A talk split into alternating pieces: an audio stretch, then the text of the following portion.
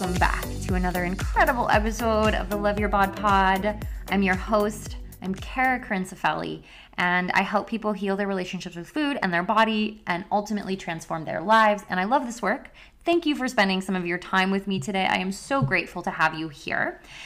And today we have a really awesome interview with you. I'm so excited for you guys to listen to this. It's with two other women who are sisters who have also recovered from eating disorders and they're entrepreneurs. They started a nonprofit here in Los Angeles called GEMmed, and they focus on helping teens and young adults recover from eating disorders. And Annie is a licensed marriage and family therapist with over five years' experience working with teens and young adults. And having lived with and recovered from an eating disorder herself, she is in a unique position to provide insight, support, and guidance. And at GEMmed, she develops a therapeutic curriculum that is unique for each session and support group with a focus on treating all aspects of who you are, not just the eating disorder which by the way, that is something I love about GEMmed. And you're going to get to learn a lot more about their organization and how they help people recover.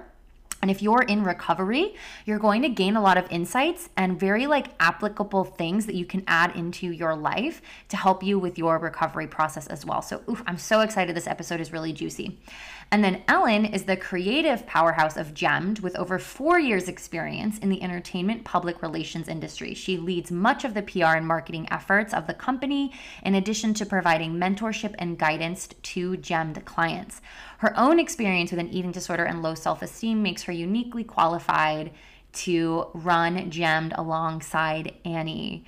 Now, in today's podcast episode, we talk about their unique struggles with their relationship with food, what recovery looked like for them, and why they decided to start GEMmed. And they share a lot about what you can learn from your eating disorder and what you can learn from the recovery process. Because if you're in recovery, you know that it's really hard. It's really difficult. Recovery is not sunshines and rainbows, as Ellen says in the episode. And so I think you're going to get a lot of comfort from hearing us talk about the fact that recovery is difficult. And then at the end, we share some incredibly exciting news. We're, we're co hosting five in person workshops next year in Los Angeles. And you can come in from anywhere to these workshops. And I'm not going to go into all of the details right now in this intro because we talk about the details at the end of the episode. And also, all of the information is on both of our websites at gemmed.ngo or at karaskitchen.net, and that's Kara with the C. So at the end, you'll hear about the workshops. I'm so excited about what we're offering and what we've created, and I'm really excited to get to hang out in person with those of you that come because in person is unparalleled, it's unmatched, right? Like online interaction is great, but it's no match for in person. And so I'm really stoked about what we're offering and what we're creating. So stay tuned till the end if you're interested in that. And without further ado, let's get into today's incredible, awesome interview with Annie and Ellen of GEMmed.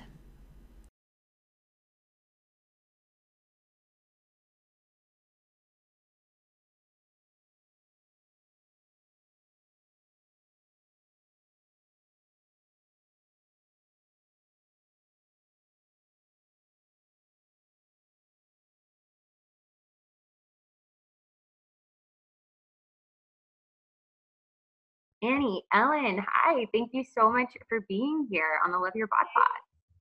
Thanks for having mm, us. Yeah, thank you. Yeah, I'm so excited to chat with you guys today. And in typical Love Your Bod Pod fashion, one of my favorite quotes by Steve Jobs is you can't connect the dots looking backward forwards. You can only connect them looking backwards.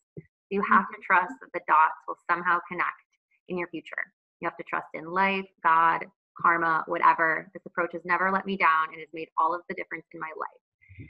So, connect the dots for us, ladies. How did you get to where you are now with this incredible nonprofit organization in Los Angeles, helping teens and young adults heal from eating disorders? Yeah. Um, well, I think we both have like sim I mean, we're sisters, so we both have like mm-hmm. similar or overlapping pieces of our stories, but we definitely like diverge in some ways too. Um I'll, I'll start, yeah. I guess. So like so for me, I would say um my first like dot so to speak was like you know a family trauma that happened to us when I was like 12, I guess, and kind of really like set the stage for like feeling like my life was out of control. And you know, I think a lot of people can identify with like as a kid, it's like there's not a lot that is in your control in the first place. And then like once things start to really feel out of control, it's like whoa, super scary. And it wasn't like right away that like my relationship with food started to go south. I think that was just like a slow burn, so to speak, that set the stage, um, along with like genetic predispositions and all that kind of stuff. Um, where I think, you know, when I was more like 15, 14, 15, um, that's when I started to get a lot of comments that um, were really highlighting like my body from other people and m- my how I looked and my weight and I was uh, as like a prepubescent child like as a lot of people are like very thin. I hadn't like gone through puberty yet. Mm-hmm. and there was just like a lot of comments coming in constantly around like oh you're so thin and like aren't you so lucky to be so thin? And a lot of them were like honestly from adults. Um and it i think it really sealed in my head like this is um, what's beautiful about me and this is what's important and this is what people notice about me. So that being said i think it was around like 14 15 when i started to like skip meals and a lot of it was around like special occasions like oh i'm going to a pool party so like i have to look thin because i know people are going to comment on that so like i'm not going to eat today or like a school dance like oh i'm not going to eat today um and then I would say like probably about like a half year, a year and a half later, um, it, things were like totally out of control. Mm-hmm.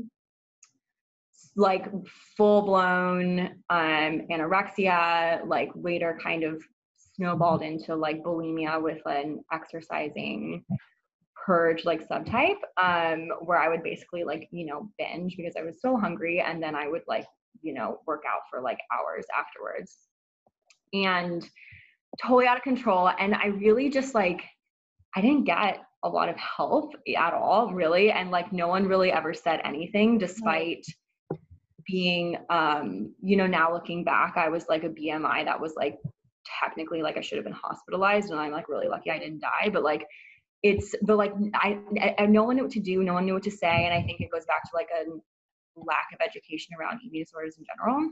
Mm-hmm. And so I would say like, a big you know dot so to speak of my life was like you know a lot of opportunities of like kind of scary stuff that was going on and no one said anything along with just like missed opportunities for myself around like my life and what i lost um you know i I, ha- I was super isolated in high school and college. Um, I didn't have like a lot of friends. I missed out on a lot of stuff. I removed myself from any situation that looked like food was going to be involved. It was like no sorry i'm so busy like i can't go and like you know it and yeah and i like and i miss i didn't study abroad you know i like didn't go to parties mm-hmm. i like mm-hmm. didn't have sleepovers like all that kind of stuff i really like lost out on big portions of my life um and then i think like when i was in i guess it was like more it was like my senior year of high school where i started to make a conscious choice to have more friends and like spend time with people. And with that came being around food. And not that it was like everything was like cured right away, but it was like a it was like this like light of like this is what I want in my life. I'm enjoying this. It's fun to eat with friends. Like this is something that um I want more of. Mm-hmm. And I definitely continued to struggle in college and I had a couple like pretty bad relapses, but that that idea of like I like having a meal with friends and I like having like friendships and conversations with people was like a fire that I do think like eventually led me to choose recovery and like I don't want this for my life anymore and to like build a life that I did kind of want for myself away from a disordered relationship with food. So I would say that's like broad strokes mm-hmm. kind mm-hmm. of what where I started at and where I came to today. What about you? Mm-hmm.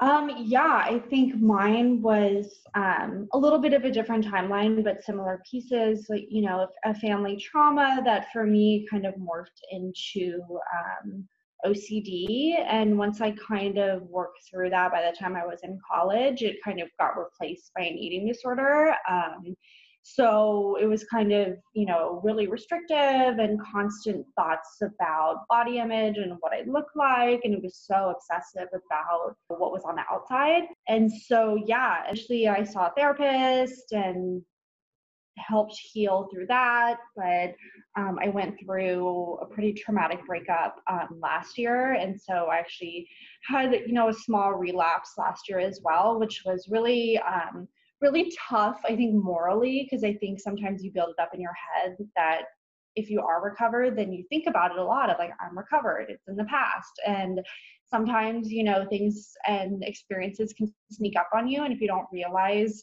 um, and have your guard up and, you know, start, you know, looking for those warning signs of old past eating disorder behaviors and thoughts, um, before you know it, it can spiral, which is definitely what happened to me. And so it's, you know, something now that I'm super vigilant about. Um, but yeah, you know, in terms of dots, it was kind of, you know, experiences in college, you know, then as I moved to LA and was a young adult.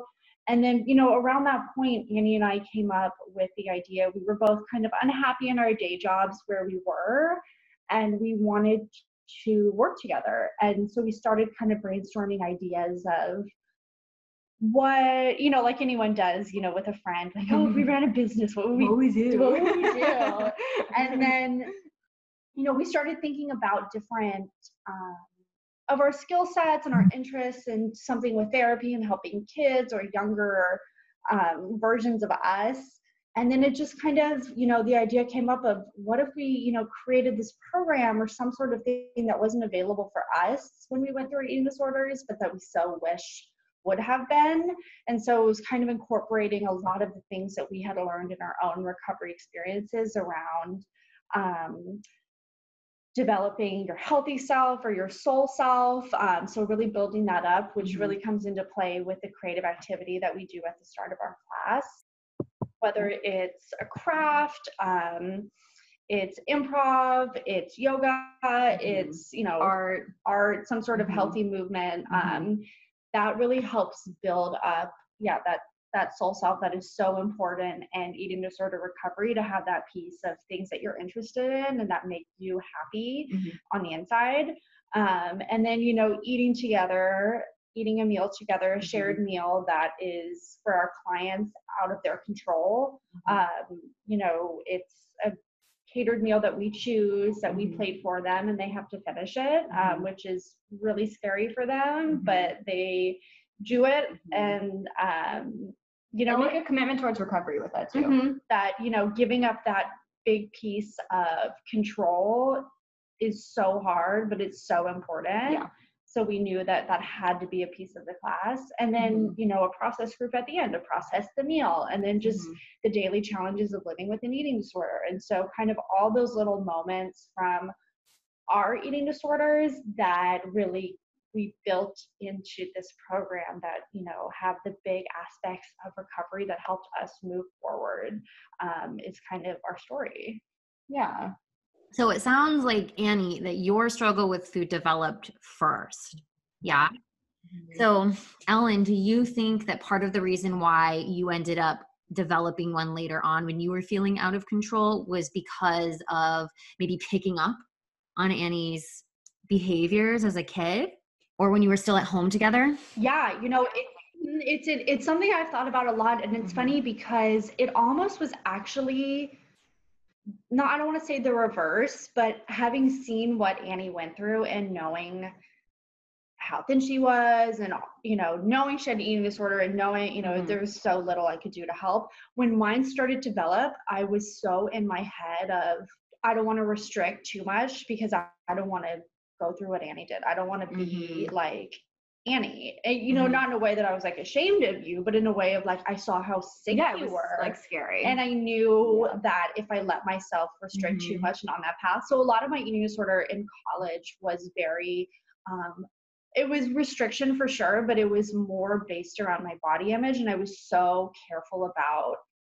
eating during the day even you know i was choosing things that were super low calorie and i was always thinking about the food and thinking mm-hmm. about you know choosing my my calories and things like that but i was so careful not to go too far down the slope because i didn't I, I I saw kind of what happened, and so it's it's Mhm. kind of interesting how my mind kind of took it as like a warning story, but I still Mhm. did it. But it was like, okay, do it a little bit, but don't go so far. But you Mhm. know, it, and it's you know still totally still totally damaging and everything. But you know, it's our funny how our minds make up these little rules of you can do it, but just you know, it's okay if like you're doing i mean because as what yours was like more like the orthorexia kind of Mhm. like Oh, yeah. thing of like quote unquote like good foods bad foods like that kind of stuff and i think that an interesting piece too and this like says like so much about our family but like we when while i was like very very ill um for many many years me having an eat disorder those words in our family were never said. Like no one was ever like hey i think you're anorexic or like hey i think you have like bulimia and no one said anything like that. It was always um like annie's food issues was like this like weird kind of like trope about it Mhm. and then like when it would be brought up but i don't think you ever really brought it up i don't want to say i think it was more like my parents yeah, getting scared every once in a while and like they would like sit me down and be like you need to eat like, like this is not okay and as i think a lot of people with an eating disorder can probably relate to it was like world war three like i was like and i'm a pretty mellow person usually and i'm pretty calm and like those were some like very brief flashes of like very extreme anger yeah. and I would be like, I'm fine. There's nothing wrong with me. You guys are crazy. Like, stop it. And, but it was never said. Like, it was never like, you have an eating disorder. Like, you need help. Like, clearly something's going on. It mm-hmm. was always like this, like, kind of subtext. And then it would, like, kind of go away. And, like, no one would talk about it for a while. And I was like, okay, great. I'm safe. Like, I don't think anyone, I don't think anyone knows. Like, that's like, no, like, ridiculous. Um, because it was so, it was like so based in, like, obviously secrecy for me so it was this like weird kind of like mirroring i think that was going on in our family as total of like Mhm. me holding the secret so tightly and like being like no one knows right like god forbid anyone knows like what is going on in my head um and then like almost our family being like i guess like secretive in response i think to it if Right. that makes sense do you feel like your parents not being fully like upfront about it or or fully saying like yo this is really what's going on or this is what we're seeing what do you think had them act that way or tr- respond to you and what was happening that way Yes. Um, so I think a couple things. So Mhm. number one, I think it was like a lack of education with my parents, which is like, like not uncommon, I think, for the generation around just like mental health being like this like taboo topic and like there's nothing wrong. Not our daughter, like our straight A, like yeah.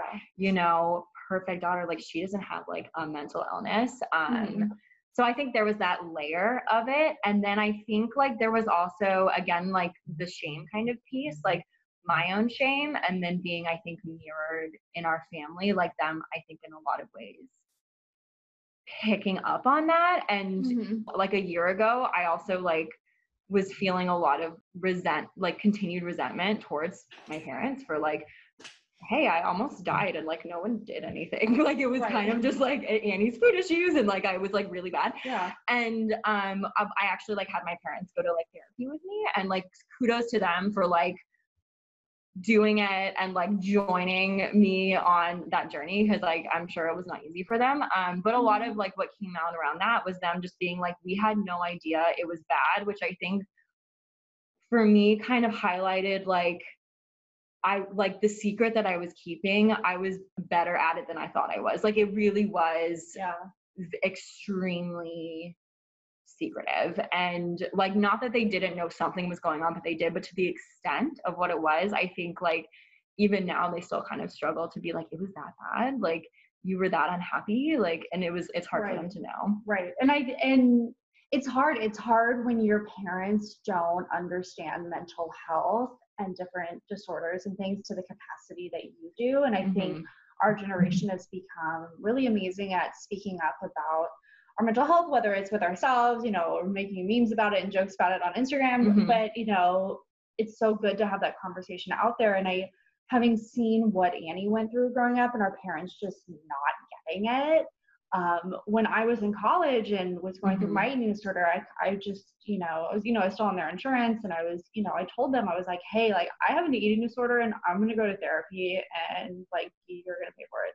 And, you know, it was just being an adult with an eating disorder is a lot. Yeah. You have so much more freedom, freedom in your own recovery than when Annie was 16 and mm-hmm. living under our parents' house and you know living in their house and like she didn't really have the option it, it, like it was just i didn't know how to like advocate for myself ex- exactly yeah. exactly and i think you know me seeing you go through that helped me be able to advocate for myself yeah. more so it's mm-hmm. definitely not something that every you know young adult is able to do but mm-hmm. with that it was kind of like i saw it i was like okay like my parents are never like gonna do anything mm-hmm. so you know i better speak up now and like mm-hmm. say what it is otherwise you know i'm just gonna stay like this forever mm-hmm. and you know i think mo- you know moving forward from that time i think annie and i have done a really good job of keeping each other accountable yeah um, because we both are you know we're best friends but and we know each other so well that we can really pick mm-hmm. up on when it seems like someone's slipping or like mm-hmm. choosing something that you know is you know either a dietary lifestyle or something it's like i think we become really good at calling each other out mm-hmm. in a nice way but like hey like are you really going vegan because you care about animals or are you going vegan because you like are you looking for an like that right, kind of stuff. Right. And so I think that's been something that we've carried through in our relationship. And there's a level of accountability now that we run our own business for teens and young adults with eating disorders that we we have to practice what we preach it's mm-hmm. it becomes almost like ethically a business liability if, mm-hmm. we, if mm-hmm. we were to be engaging in eating disorder behaviors by day and then mm-hmm. teaching you know our students mm-hmm. not to do it by night like you know it's just it wouldn't you know it would just be so wrong so i think there's been a lot of things moving forward from our own experiences that have helped keep us on the track of recovery and um, yeah. Yeah so annie i know that you're a therapist and ellen you and i are similar in teaching from experience and advocating for ourselves. And ha- having your guys' background what had you decide that you wanted to form the nonprofit specifically? Like, what had you decide together that this was the avenue that you were going to take? So, for example, like why nonprofit as opposed to a regular for profit? Why um, have group have these group sessions? I don't think. Do you offer anything individual? I do like my own private practice on the side, but not in terms of like our nonprofit. Mm-hmm. Okay. Yeah. So just what had you decide to go down this route? You know, just as a fellow entrepreneur, I can imagine like the paperwork out to like get that certification. Like I just would love to know what had you choose that route. Yeah. Um, gosh, I think I think like so for me, like therapy wise, like for a long time, I actually like stayed away from working with eating disorders specifically. My um, background was in trauma, which like is related to eating disorders, but it was more with um you know teen young adult populations and like heavy trauma i do like emdr which is like a very specific thing for ptsd and so mm-hmm. and part of that was a conscious decision on my part of like i don't want to work with eating disorders unless i am like very secure in my own in my own healing with eating disorders because like I don't want to like harm anybody else, you know? Mm-hmm. So and I've been a therapist for like, you know, oh my gosh, like seven, eight years now. So like in the beginning, I was like, no, I'm not gonna work with eating disorders. I'm not like ready. Um, and then there came a point where I was like, you know, like I I was working, I was working in juvenile hall and so and which was like another story for another day but like it's like you know i was like and i loved it and i loved the kids i worked with and um and then i worked in the foster care system too and i loved that and i loved the teenagers that i worked with but i was there was a certain thing where i was like i I've never been in a fight, you know, like I've like I I've never been in jail. Like I don't like I can't like I can only relate to you so much. And so like I I felt like I was missing like a piece of like relating to my clients. And I really, I, I know this is like kind of like, I don't want to say controversial statement, but kind of in like at least the therapy world. Mm-hmm. I think that the best therapist match for a client is someone who has, to a degree, been through or had peripheral experience of what you're going through. Um, and that can be very broad, right? Like someone else has like been through trauma and you've been through trauma. So, you know, bonding on that. Um, and I think specifically with eating disorders, they are so nuanced and there's so much diet culture that I think it is incredibly, incredibly, incredibly important to have someone a healing a healing professional whether it's like a therapist or a life coach or a dietitian or whatever who has experience in that so i felt like i had a lot to give because like obviously i had been through like you know hell and back with my own experience and mm-hmm. so that's when i think i i started to choose more to work with eating disorders in like my own private practice and things like that um, and i found it incredibly fulfilling and as far as like business wise i think like I think when thinking about the way that we wanted the business to look, yeah. and we knew we wanted to do nonprofit to come from a place of mission above profit. That was really important to us. Yeah. We didn't want it to seem like we were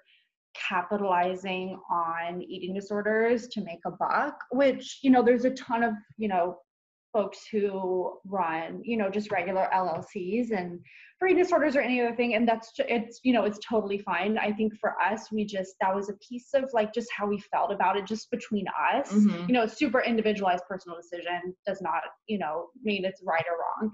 Um, and then we wanted, in part of our class, we, um, so in the creative activity, we have volunteers that come in and teach all that portion. So you know volunteers who teach calligraphy and yoga and astrology and you know mindfulness or mm-hmm. you know whatever activity we're doing that day. So that was another piece. So great we can get um, have volunteers come in and you know save money that way. And yeah and then from there you know i think my background is in um, public relations. So i was i had some experience in being able to kind of craft some messaging around our company and as we started putting together like the bare bones of you know um, a mission statement and things like that. And then we you know had to hire a lawyer for to get you know do do the um, the 501c3 paperwork and everything like that. And from there you know it was pretty seamless. And so that gave us the freedom being able to do push that work to him and it gave us the opportunity to really hone in more on our messaging and use the time you know when we were both still working our other jobs at the time mm-hmm. we only had we were meeting up on saturdays just to work on this yeah i'd say like the other important aspect of like being a nonprofit too was that we really wanted to incorporate outreach um, mm-hmm. as far as like education with eating disorders um, mm-hmm. just given our own experience of having like a lot of really unhealthy behaviors like greenlit so to speak by like um, doctors medical professionals yeah. nurses teachers, teachers counselors. counselors of being like oh cool like you're not eating like that's fine and um and people just like being afraid to talk about eating disorders, mm-hmm. which is like understandable given kind of what I said before about like my own reaction of like when my parents were bringing it up, it was like, you know, fireworks. Yeah. Um, and like we, so we do a lot of like outreach work around like, you know, this is what to expect when you talk to someone about an eating disorder. It's not going to be a fun conversation. Yeah. They are going to be defensive, like, and you need to have it again because like they can't think for themselves right now of what's best for them. And you need to be their advocate and to help them make a choice that they can't in their malnourished state. Right. And so being a nonprofit helps us be able to take meetings with doctors and get into schools um, to have those discussions with um, staff yeah. and, and parents. Yeah, I can see how unbelievably invaluable that is. Also, just like referencing back to your own story, Annie, about being in being so defensive mm-hmm. whenever mm-hmm. anyone brought anything up like hey annie you need to eat and you'd be like i'm fine i can imagine those listening have been in situations like that where they're just pretending everything is fine and that it's good and part of it is be- you might be in denial that you're struggling and the other part of it is that you just like you don't want to give it up like you're not mm-hmm. ready and so i think being able to educate all of these different people in your community about like what to look for and how to have those types of conversations and how to be an advocate for someone who isn't advocating for themselves mm-hmm. is so invaluable and so helpful and like you had mentioned a little bit earlier i agree with you that I think that the person who's going to be most equipped to help you heal from an eating disorder is someone who's had an eating disorder. Because if you don't have personal experience it with it, diet culture is so pervasive and it's Mhm. really easy for your disordered behaviors with food to be masked by things that are promoted as healthy and good for you in diet culture like for example intermittent fasting and so it's hard for someone who's never had personal experience to be like, oh, you're intermittent fasting? Like, great. I've heard all these good things about it. And not, like, are you actually just like skipping meals? So I'm with you 100%. I think that when it comes to, I can't speak on any other area, but Mhm. at least personally with eating disorders, I think that it's like, why take directions from someone who's never been where you're going? yeah. Right. so to Mhm. speak. So I'd love to know what are some of the biggest life lessons you guys have learned from your eating disorders and they can be in any area of life and then if you have some of those life lessons that you've learned that have then led to what you teach I'd love to hear about that as well. Okay, I'll start. So I would say got several, but I'll start with my biggest one. So I would say like for a long time I had a very contentious relationship with my own history and my eating disorder. And meaning that I was very angry at what I had lost. I was very angry at my history. I was very angry at everyone who didn't um keep me like safe, I guess, and like, you know, be like you need to go to the hospital Mhm. and and i was really sad around like everything that i missed and so i just had like a very contentious relationship with like oh my god like i missed out on a lot of my life and i think that a huge um pivot point for me or like a big difference that in my own recovery and like just like my work with myself was rather than hating my eating disorder it was like what was my eating disorder trying to do for me during my life rather than being this like monster because from a therapy perspective internal family systems this is kind of like a big tenant. it's like what are what are what are the, your maladaptive behaviors like trying to do for you? Because like we as humans we don't do something for nothing. Like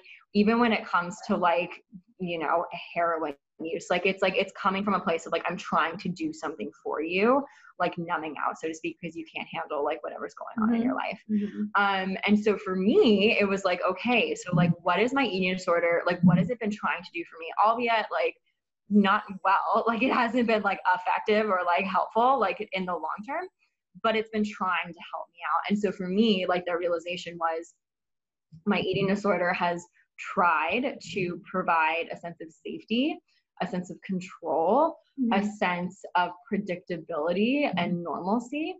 And when I look at it that way, I um it really shifted like the relationship that I had with my past and my behaviors and like the piece of me that does really like control and is perfectionistic. And it became more about like gratitude so to speak around like i'm you know i'm really grateful that like for in a time in my life when i was really struggling with all of that stuff like something was there to like try and help me. And it ended up obviously like being very harmful but it was trying to help me. And even now like if i get mm-hmm. like a thought or like you know a behavior or something that comes up where it's like you know restrictive linked or something like that. It's like oh like thanks you know eating disorder for like trying to keep me safe or trying to keep my life predictable but like i don't need you right now. Like i'm not you know 16 anymore. Like i'm not you know 15 i'm i'm 30 like i can like i have a lot more skills in my pocketbook that i can um, rely upon Mhm. rather than feeling like upset or defeated or angry towards that part of myself because at the end of the day having that anger and resentment was really like directed towards me and my own in my own past and history which is very i think caustic and like de- detrimental. So i would say that is like a big like life lesson of just like reframing like how i thought my own history. And i do think that i had to go through that period of like being really angry about it because I was emotionally shut off when I was like going through everything. So like I didn't have like any emotions. I was numb the entire time. And so I a lot of it was very like retroactive, like now it's my time to be angry because I was never angry about it before. Mhm. But like as far as like letting go and dropping the bags of like that anger and resentment, I think that was a big piece for me. Mhm. Totally relate to that. And I think for me, kind of, you know, some of these, some of the things that I think about a lot and that I've learned from my own um, therapist and other people on my treatment teams in the past have been this idea of like it's okay to be frustrated with the recovery journey. I think, especially when I had my relapse um, last year, and I was in the place where I was weight restoring, and it was, I was just so, I felt like so annoyed at everything because it was so like, I had to eat all the time and I didn't want to eat. You know, it, it, it's like I did, but it was so tiring and I felt like I was just, you know, thinking about my eating disorder all the time. That's all my day was. And it was like, you know, my therapist was like, you know, I get it. You know, she was like, it's, it, you know, recovery isn't fun all the time and it's not always like sunshine and rainbows. And I think that's something that we, talk to our clients a lot about where it's okay for you to be in our group and be frustrated and be pissed off and like not want to eat the meal that we just set out for you and want and you know you want to throw it at our face. And you know and that's fine like feel all of those things kind of what annie was says is like feel that anger feel the frustration of having to do this and then you know by able by being able to feel that piece you also feel the gratitude the happiness the joy the freedom that you get on the other side of recovery. Um, so that was a big piece for me. And then also the idea that like recovery isn't linear um, which i you know we talk to our clients a lot about and i think a lot about kind mm-hmm. of you know every day. Just this idea of like you know it's a chart that's going up and there can be little bumps along the road, but you're still moving upwards. Mm-hmm. And those little dips don't, you know, they're just a dip. It doesn't mean you're back to square one. There's no, mm-hmm. you know, you don't, it's not like. Or even if it's a big dip, like there's still a lot to learn from it. All that, yeah, exactly the end of the story. So, you know, those are two of the biggest lessons that I think I learned. And, and I take with me um, in other ways throughout my life you know this idea that you know our business journey is not linear we're mm-hmm. going to have bumps in the road it's mm-hmm. going to be hard you know it's not running a business together and quitting our jobs mm-hmm. and being you know like this is gonna be so awesome yeah this is gonna be so awesome like it's not always you know like i said sunshine rainbows and unicorns you know we can both just be like annoyed and like oh this is so hard and it doesn't mm-hmm. mean that we don't love it but like it just there's you don't have to be like so optimistic and like you know it's just not realistic all the time. Mm-hmm. yeah yeah you guys had touched on some really great points like annie you had you had talked about how like this was something that happened for you right? And you had talked about how it was serving a purpose at the time that we we only engage in behaviors to get something out of it. Like there's a payoff in it or something we're reaching for or something we're trying to feel have in our life. You had said like safety and control. And I think that that is really, really true. And I think that having that perspective allows you to not have so much shame, but it allows you to have compassion of like, I'm just trying to feel love. I'm just trying to feel acceptance. I'm just trying to feel safe. And I've always believed that when we look from the perspective that things are happening for us, mm-hmm. we're able to see the lessons. We're able to see what it is that we're trying to accomplish maybe accomplish isn't the best fitting word but like what is it that is here for us? What yeah. can we learn? What can we take away? How is this happening so that we can grow and evolve and be more equipped to deal with things in the future? Because like you said ellen mm-hmm. recovery is not linear. It's not a straight line. I always say recovery is a motherfucking scribble. Yes. Yeah and like it is and it's and and I loved that you had said that like it's okay to like to like not enjoy the recovery process because yeah. it's hard. Like going through recovery is like the messy middle and you're going to have good days and bad days and like you said as long as you keep showing up for yourself to the best of your ability you're eventually going to get there like i truly believe yeah. that recovery is possible that doesn't mean you're not going to have those dips it doesn't mean you're not going to have those hard days but it's an opportunity to continue to show up and show resilience you know mm-hmm. and and continue to persist, so to speak, and do those hard things like eat the food, talk about what you don't want to talk about, you know? Totally. Mm-hmm. Totally. So you had earlier in the conversation, you had mentioned a little bit about your guys' philosophy at GEMmed about how you incorporate the activity, you incorporate the meal time, and you incorporate the group processing session, which is like group therapy, so to speak. And this was a model created out of the pillars of your unique recovery process. So I'd love to know can you talk a little bit more about why you find this mind body spirit approach to be so powerful and transformative for those in recovery or those who are wanting to recover yeah definitely mm-hmm.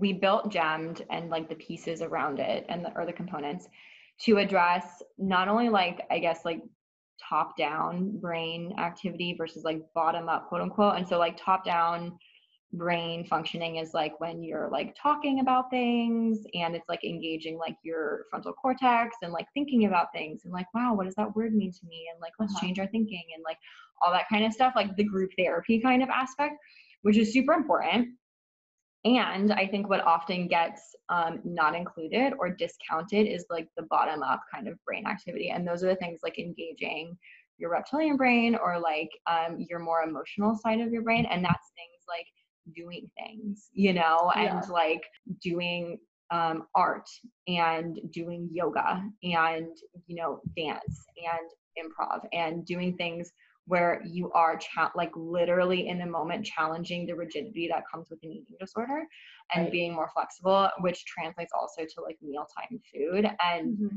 we really felt that that gets left out of a lot of treatment unless you're in like you know an iop or an intensive outpatient program or higher or partial hospitalization right.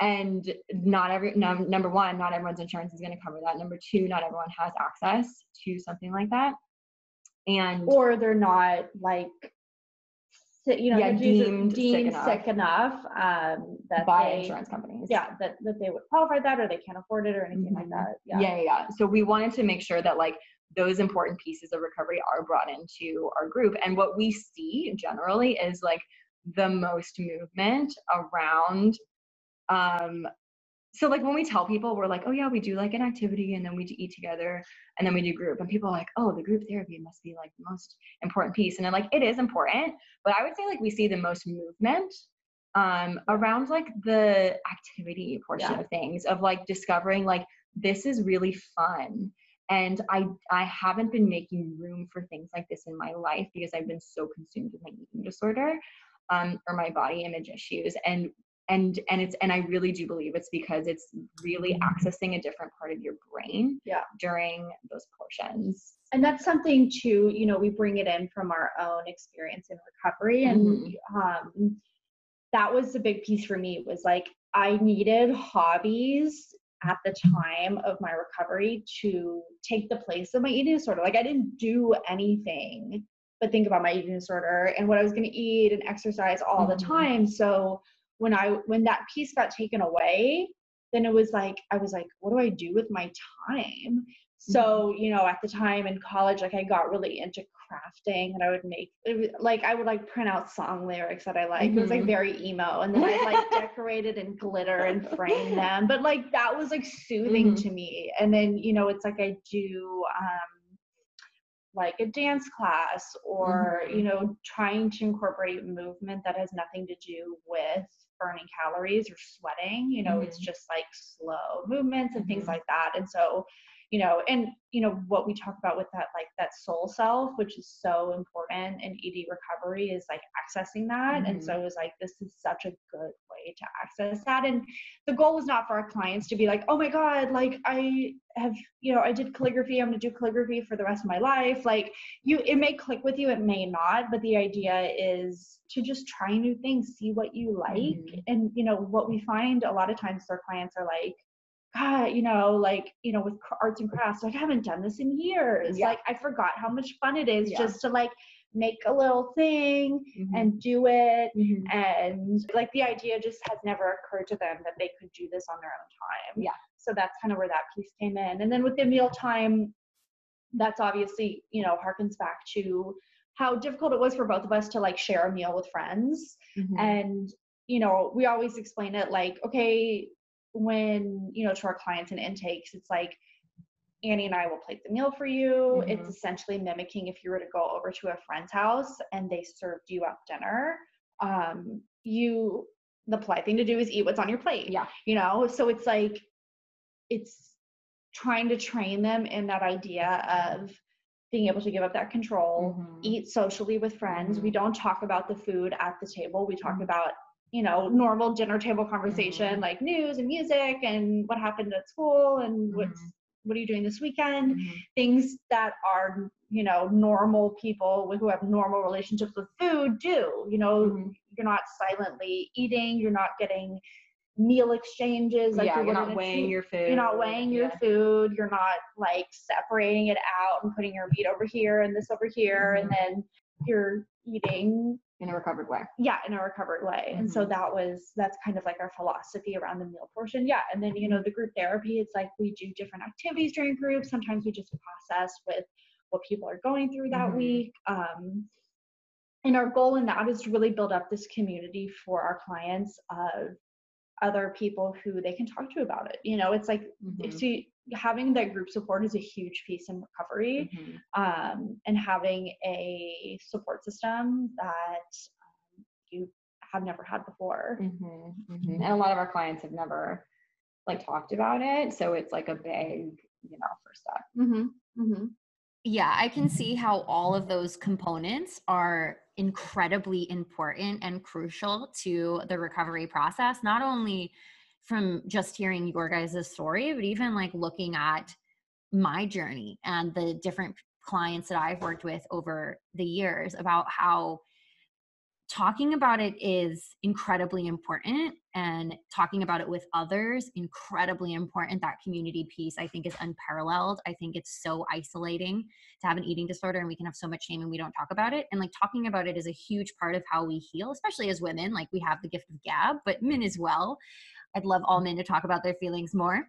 And mm-hmm. and i think that when you combine it with these action pieces, in addition to the talking and the downloading and the working through things and the perspective shifting and getting related to other people who are going through the same thing, but then combine that with these different activities that you guys are doing to have fun, to express yourself, to get out of your shell, to just engage in behaviors, so to speak, that have nothing to do with the types of behaviors and actions that you were engaging in in your eating disorder. And then, of course, mealtime, like, duh, you know, get, like eating, eating food, eating food that wasn't like the healthiest thing on the menu or the type like often you can have OCD behaviors with food and so you like only will eat like green food or you like will only eat like peanut butter with apples whatever it is here's this opportunity to like really face your fears to really stretch yourself and like take incredible action in a really really safe safe container to like eat the foods to face your fears and like you said to be in that conversation i could just think that the combination of what you guys offer people is why it's so effective and i think it's really what sets you guys apart Yeah. Yeah, Yeah. yeah, Totally. yeah. Totally. So on that note i'm I am so excited to share with all of the listeners, especially those of you on like the West Coast region, that we're going to host some workshops together in 2020. Ooh, yeah, we're going to give people an opportunity in LA of all ages to be able to come together to experience what it's like to be in a community, to have fun ex- exploring these activities. And so we created a five part workshop series. So we're not just doing one day. We really want to support you guys through this process. So we're actually doing a five part workshop series. We're going to have one workshop a month for five months starting in January, and it is called Embodied. And our intention with Embodied is to help you guys restore body acceptance, to heal your relationship with food, and connect to a supportive community. And through the various activities that are going to be included in the workshops, like the dancing, the acting, the improv, the arts and crafts, you're going to get more embodied. You're going to have an opportunity to be in your body and like do stuff. And then we're going to be healing your relationship with food by having us share meals together. And then, of course, the group therapy, you're going to get to be with people. And you're, you don't have to be alone. You can talk to other people. And this is like such a beautiful combination uh, that we're offering for people. on like I just like I, I've personally haven't like seen stuff like this, you know, especially like a series too. I think it's so unique and like a great opportunity for anyone that's looking for like community and like support. Mm-hmm, mm-hmm. And the the topics that we've come up with and the themes that we've come up with for each month i think are things that are really relevant right now Mhm. and um, so in january our theme for january is new year Mhm.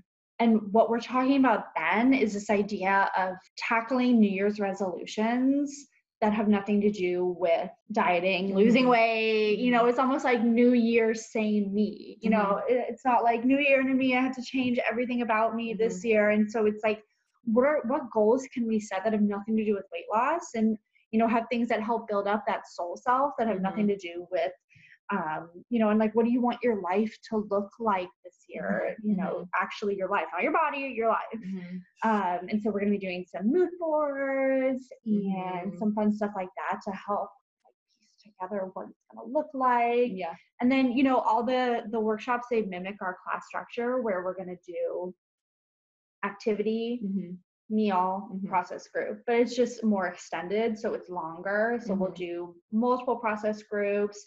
We'll do, you know, have a longer meal time and things like that. yeah a Um, longer activity so mhm. it's like um starting at around like i think two in the afternoon and then it goes to like around 7 p.m so like Mhm. talk about getting a bang for your buck like you know you're there for hours and you Yeah. get like multiple process groups and you get like an activity and you get a meal and like a lot of different stuff where it's not like oh i'm gonna come in and like do an hour of like talking and then i'm gonna leave like it's actually like quite intensive and like you get and it's fun you're going to leave with you know new hobbies new coping skills obviously things from the activity that we do but you're Mhm. also going to leave with having met people who goes go through the same thing that you do yeah and like new friends and Mhm. living in LA, I think we all know how hard it is sometimes to, and even anywhere, how hard it is to make friends as an adult. It's Yeah. hard. It's hard to like find people that you connect with Mhm. unless you like at work or like at a party or something. So Even it's then. like even then, yeah. So it's nice, you know. You know, we just love the idea of like putting a bunch of people in the room in a room together who have one big thing in common, which is you know they want to talk about body image and like we want to talk about eating disorders and talk Mhm. about you know how like you know what's going on Mhm. Hmm Yeah. Do you want to share with us the remaining workshops? So you had mentioned Yeah. January is all about setting new intentions for ourselves that aren't about weight loss. Can you walk us through February through May? So February is going to focus on like relationships and body image. So like how is disordered eating or body image um, affecting your love life? How does it come Mhm. up in dating? How does it incorporate in how you view yourself and love yourself as well? Um, and the activity for that class is going to be yoga and breathwork and meditation. And then is um, like really getting into your body you know we're gonna talking about you know kind of like getting into your body and then kind of we're gonna do it you know with some movement And then in March, we're going to do intuitive eating focus. So, kind of like a panel where you're getting stuck with intuitive eating. Um, what's Yeah. getting in the way? What do you want to embrace? What fears do you have around embracing intuitive eating? Um, we're going to have a registered dietitian um, come in, Yeah. Eve of Vitamin Eve, who has a TED talk on this and is Yeah. very legit. So she's going to Yeah. come in and participate as well to answer like all of your questions about that. Um, and then we're going to do the activity is going to be a calligraphy class, and so writing like self mantras um, for that class around like what you want for yourself. Yeah. Yeah. And then, um, so that's March. And then in April is going to be friendship. And so that's incorporating like how is disordered eating holding back from friendships? Like, do you have like brotherhood or sisterhood wounds that are impacting your ability to connect with other people? Mhm. Um, and just like living in Los Angeles and diet culture as well, and how that like tends to be a focus of a lot of like friendships and how to break away. right like conversations and Yeah. things like that and we're gonna Mhm. do some improv and acting work with Mhm. um, some folks who are going to come in who do improv for their day job and so they're going to kind of teach us ways to like you know Loosen up. loosen up which is fun I need that. Oh my God. yeah. and then in May, um, we're gonna focus on rebelling. So that's Mhm. like breaking free from diet culture and like embracing your inner rebel, which is so Right. often like not talked about with women i think in particular Yeah. it's like you know you're allowed to like embrace your inner rebel and speak up and take up space and speak out Yeah. um and i'm super excited for this activity because we're going to be doing like jean jackets that have embellishment so we're going to have a volunteer who works in style and fashion come in and help like with embellishment and like kind kind of like patches and like kind of like making it's this idea of like having you're gonna make like your own jean jacket that's like armor and like Mhm. that's like totally you and embodies like how you want to feel Mhm. um and you can put whatever you want on it and so we're gonna all do that together and then it's just gonna be really cool. Yeah yeah i there's there's so much value included in these workshops. Like n- the value there's value included in each individual day. And when you look at them collectively as a group you can really see your opportunity for growth and transformation and to really move the needle forward in terms of getting to a place where you're where you have more body acceptance where you are more at peace with food and to also then be able to walk away with friends mm-hmm. is so awesome. I'm so excited about this. Even having you guys go through and list out like what we're doing, I'm over here like getting so excited.